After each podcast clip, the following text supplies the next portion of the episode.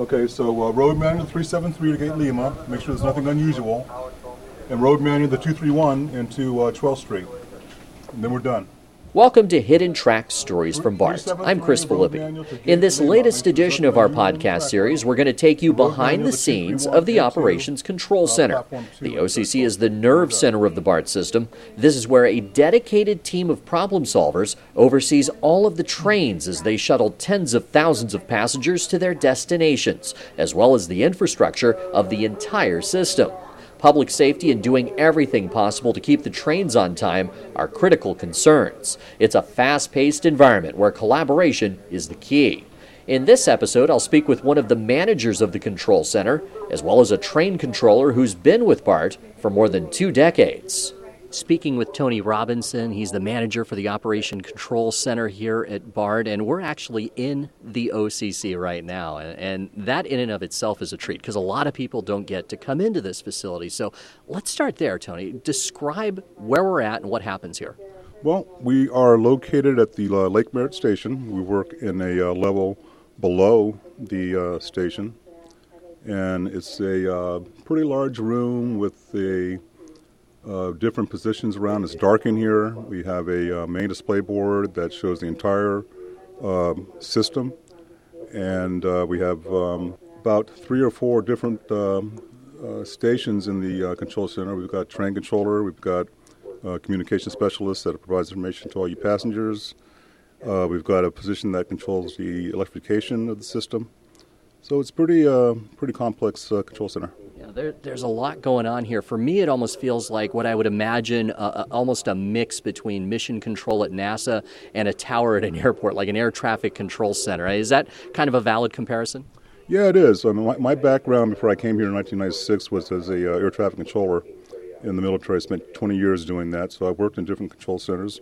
And that's pretty much what this is. It's a dark room with uh, different positions and uh, everybody has a uh, responsibility. And when delays occur or emergency occurs, everybody's required to uh, act uh, per the plans. Yeah. So you're monitoring the trains, but you're monitoring a lot more than that as well. Is that right? Yeah. My primary primary job is to uh, monitor the uh, trains.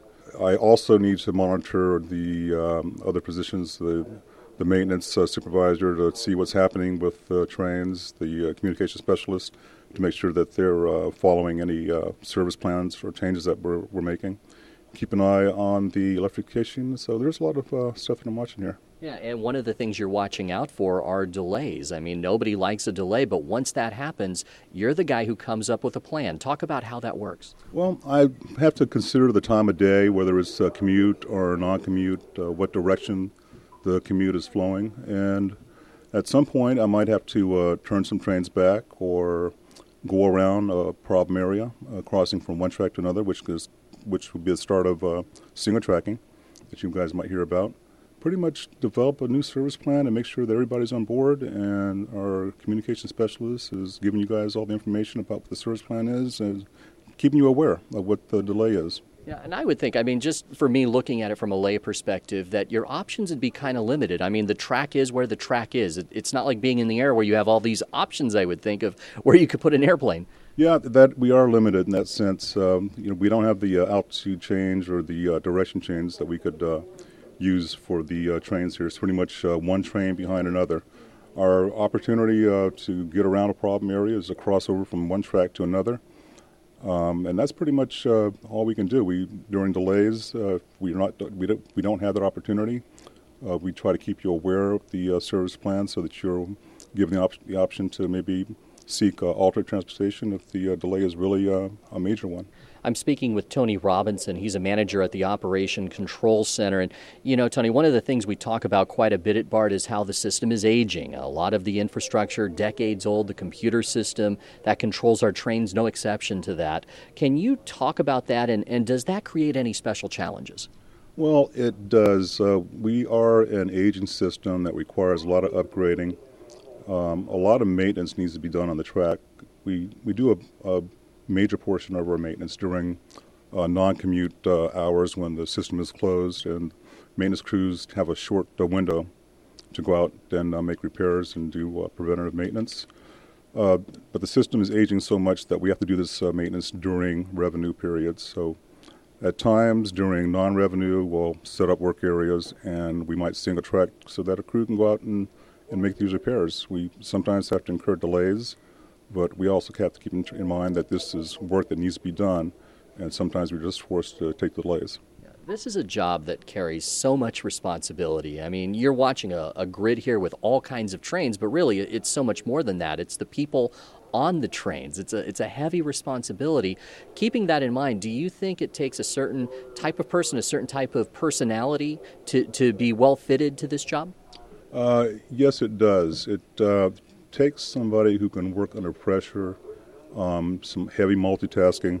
We've got a pretty uh, intense training program that uh, can last up to a year to almost a year and a half. We're kind of changing our program to see if we can get more people certified, but we've got a dropout rate of about uh, 40% on uh, trainees that uh, can't make it here.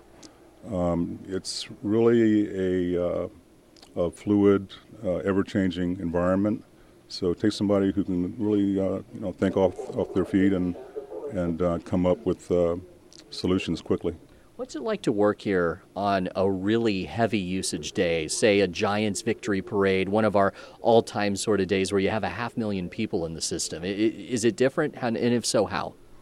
You know, there's uh, planned delays and there's unplanned delays. So when there's uh, events occurring, usually we have a uh, operations plan, so it's a little bit uh, easier to handle those. Uh, uh, during um, emergencies that come up out of nowhere, it really can be a really taxing, draining work environment, and um, it could, after an eight-hour shift, sometimes you just want to go home and just go to sleep or toss a beer.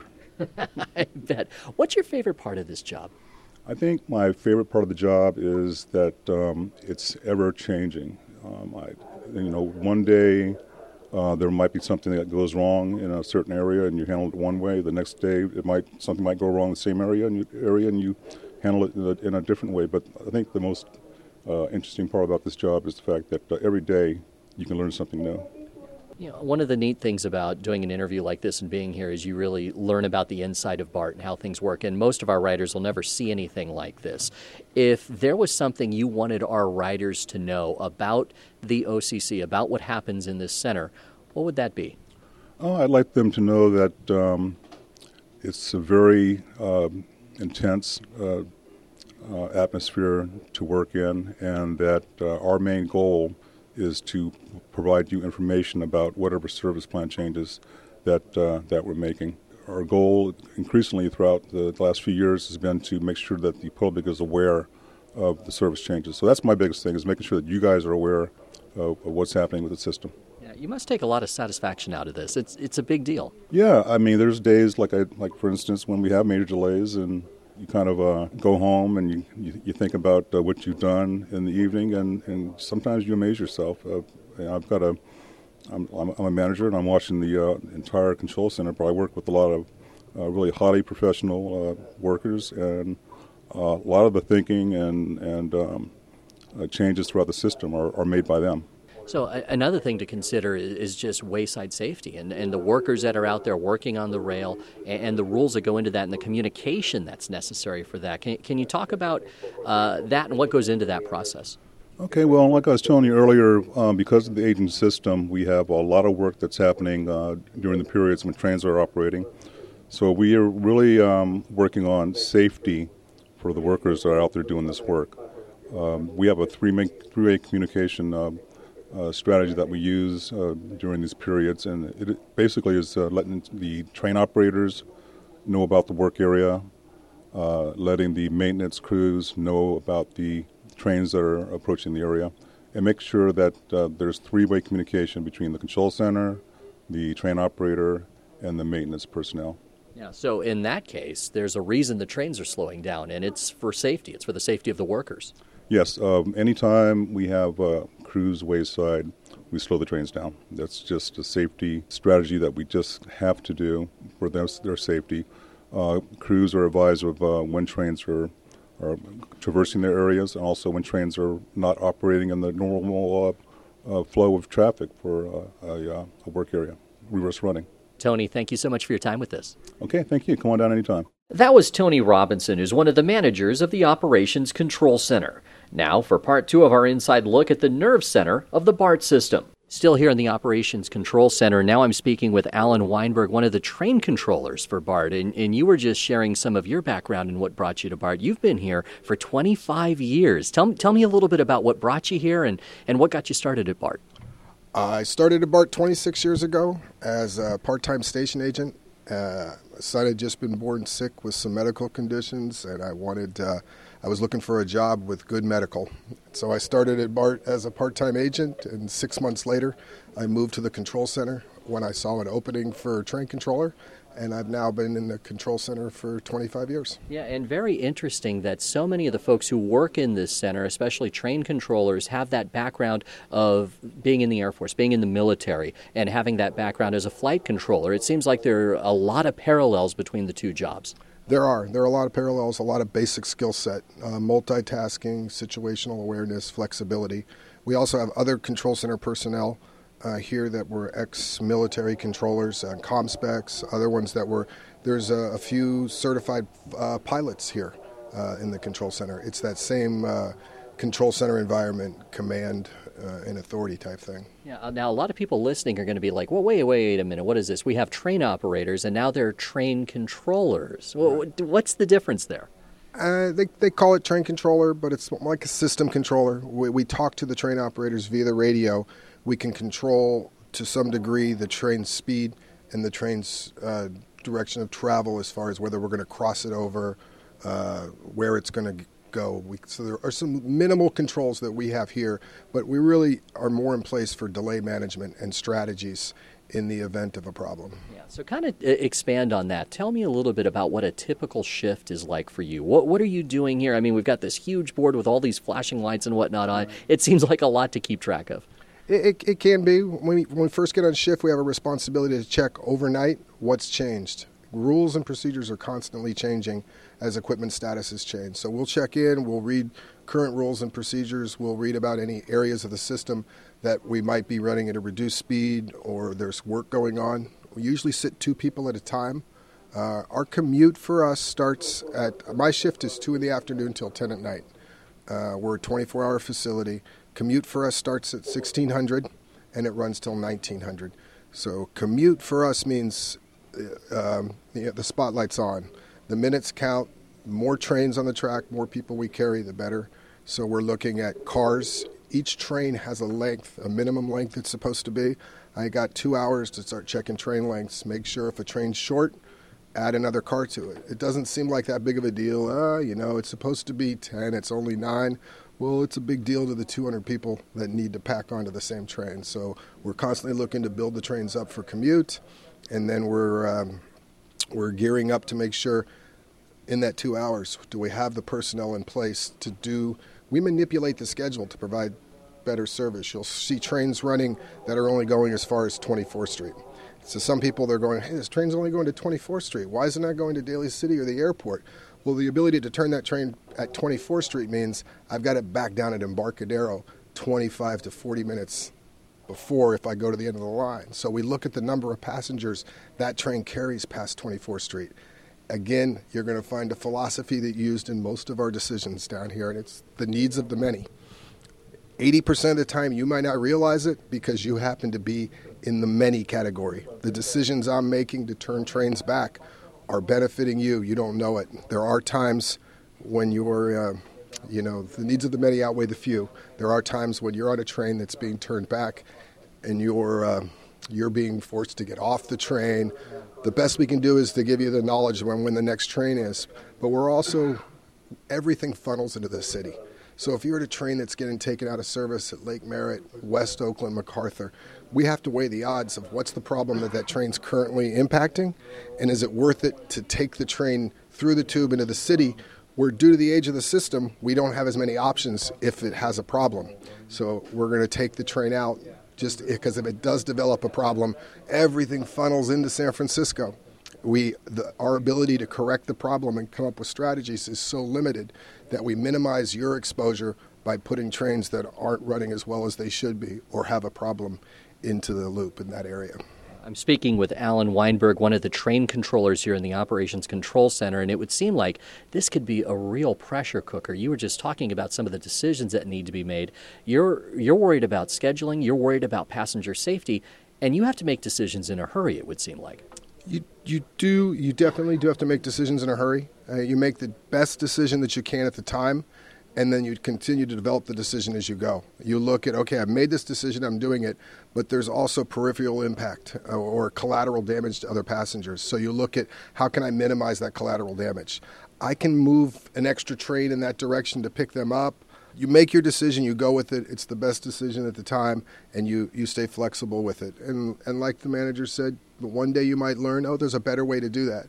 Those of us that have been here many years, we have. Um, we walk around with a, you know, so to say, portfolio that's a few, uh, you know, five uh, five drawer file cabinet, and we can easily grab portfolios that we've seen and used in the past to implement strategies. And so that's why sometimes things aren't going as fast for a passenger's use because you have to understand we're training new people. I've 25 years for me, 20 years for a lot of people, and many of us are ready to go. So the, sometimes things aren't happening as fast as you might want because we're taking the ability to start to train the new train controllers. They're going to be in the chair for the next 20 years. If I made all the decisions, do this, do this, they're not getting the knowledge that they need. So sometimes things aren't happening as fast as you might want, but it's the exposure for the, we're constantly looking to the future, and looking to the future also means training and getting our people down here, you know, up to speed so they can make the decisions too. What would you say is the most challenging aspect of your job? You can't make everybody happy. Uh, everybody, again, for me, it goes back to the needs. You know, sorry, most of my decisions are based on the needs of the many, and uh, but every day you just have to feel like. Early on, I told myself every day I'm going to go home, just feel like I made a difference, whether how small or how big. And the thing is, you have to you have to realize first and foremost that you have the ability to make a difference. No matter everybody does here. No matter how small, I can make a difference. And I remember one day I was my a friend of a neighbor's told me, "Oh my God, I was at uh, my train got taken out of service at Concord. I was going to Bay Point, and you know, if you're late to pick up your kid at daycare, sometimes it's a dollar a minute." And she says, and all of a sudden, out of nowhere, this train came out of Concord Yard. They put it in service at Concord, and I was on time. And then I was thinking, oh my God, it was an, a, a train was taken out of service while I was working. It was a replacement train I brought out of the yard. 99% of the time, those trains just run out of service to Bay Point. But this one day, I said, well, just stop at Concord.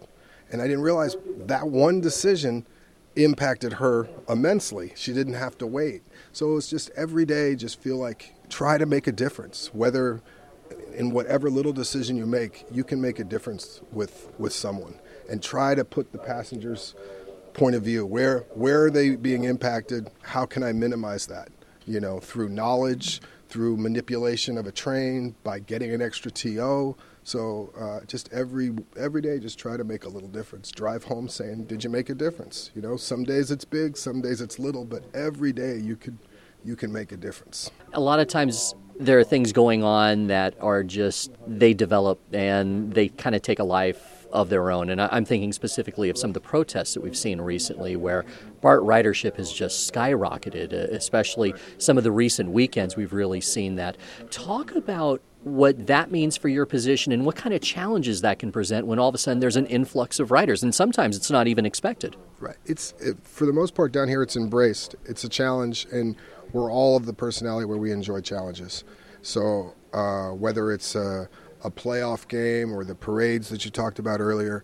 So it's a challenge and it's a puzzle for us. What what can we do? How can we manipulate the system to put the most number of cars through the impacted stations? So and through a sense of synergy, uh, we all get along, we all strategize, we all come up with good plans. I might have a piece of the puzzle, another coworker has another piece, uh, and it's you have to think, manipulate it, and think outside the box. And we're fortunate enough to have a manager and ACTOs that encourage us, whether you've been here a year or 25 years, that there is there is no bad ideas, and that we need to think outside the box. There's a, that's the other thing for me. I've never stopped feeling like I knew everything. I'm always learning. There's new students that have only been here a year, two years, that have taught me things and showed me to look at how to look at something from another angle. And the more angles we can look at a problem, the more solutions we can provide for the passengers. So one of the questions I always like to ask about the folks who work at BART is for the rider, they're in their own world. They're on the train. They're looking to commute or whatever. They don't necessarily know about what goes on behind the scenes. If there was something that you wanted the BART riders to know about what happens in here and what you do, what would it be? I think for the most part, if I'm doing my job well, you probably don't have that many concerns or issues. But there are times when the decisions I make are going to impact you directly. And just because you're being delayed or you're being forced off of a train, don't don't think that that translates to we don't care. Uh, again, it's back to the, the needs of the many outweigh the few. So it's never that we don't care or or you know we don't understand what the passengers are going through. We do, and sometimes turning back a train is because we're mitigating the possible delay to greater passengers, or we're looking at possible your safety. So we everybody in here cares. They wouldn't be in here doing what we do, and it's a shame that you know we couldn't find a way somehow to bring some more passengers down here to watch us, because it is a synergy, and everything we do is geared towards customer service, passenger on time, and safe delivery of those passengers. And it's about caring. And everybody down here does care, you know. Train controller Alan Weinberg, thank you so much for your time with us. Pleasure. Thank you. And thank you for listening to Hidden Tracks Stories from BART. If you like what you hear, please subscribe. You can find us on SoundCloud, iTunes, Google Play, Stitcher, and at our official podcast page at bart.gov/podcasts.